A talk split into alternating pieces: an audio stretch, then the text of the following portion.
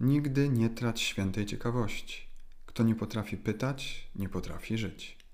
Albert Einstein. Jest pewna prawidłowość w tym, że im mniej siebie lubisz, tym mniejsza w tobie ciekawość tego, kim jesteś. Przez to z nieufnością podchodzisz do wszelkich praktyk rozwojowych czy terapeutycznych.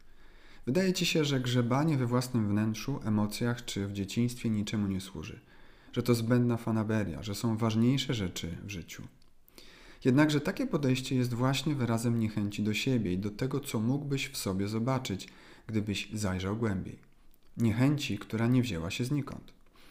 Została ci kiedyś zaszczepiona przez dorosłych, przez to, jak byłeś traktowany. Przez to, jak odnoszono się do Twoich potrzeb, emocji i uczuć. Bo często były odrzucane lub lekceważone. To właśnie ukształtowało Twój stosunek do siebie, do własnego wnętrza. Dlatego je teraz odrzucasz bądź bagatelizujesz, myślisz, że nie ma tam nic ciekawego. Albo wręcz boisz się, że mógłbyś odkryć coś strasznego. Możesz mieć bowiem odczucie, że coś jest z tobą nie tak, że twoje wnętrze ma jakiś feler. Stąd lęk przed tym, żeby się mu przyjrzeć. Brak ciekawości siebie to również przejaw zaniku twojej żywotności. To objaw utraty zachwytu nad światem, jego bogactwem i różnorodnością, w tym też zachwytu nad sobą ponieważ ciekawość i fascynacja kojarzy się często z infantylną ekspresją, a ona nie pasuje do uporządkowanego świata dorosłych. Ta ekspresja jest zbyt żywa, a przez to nie podlega kontroli. A wszystko, czego nie da się skontrolować, zwykle wywołuje lęk. Dlatego, żeby czuć się bezpiecznie, ograniczamy przejawy ekspresji, żywotności, wsadzamy je do sztywnych ram. Jednak w ten sposób zabijamy w sobie życie, stając się racjonalnymi i wyważonymi sztywniakami. Wzruszamy cynicznie ramionami na wszelkie oznaki uczuć i ekspresji. Wyzbywamy się ciekawości tego, co żywe i nieznane, byle tylko nie poczuć się głupio i dziecięco. Jesteśmy przecież dorośli, a to zobowiązuje.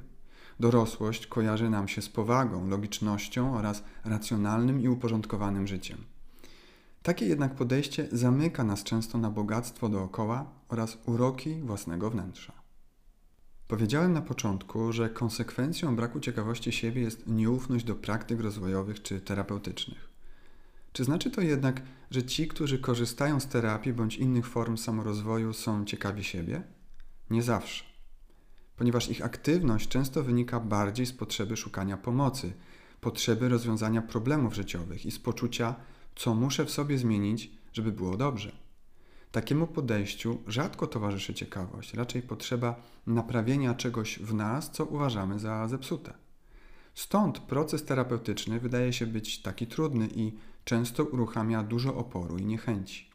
Traktujemy go bardzo poważnie, jak skomplikowane zadanie. Przyczyną takiego podejścia jest właśnie brak dziecięcej ciekawości siebie oraz traktowanie życia jako poważnego i trudnego przedsięwzięcia, a nie jako dobrej zabawy. Ciekawość to dobra cecha.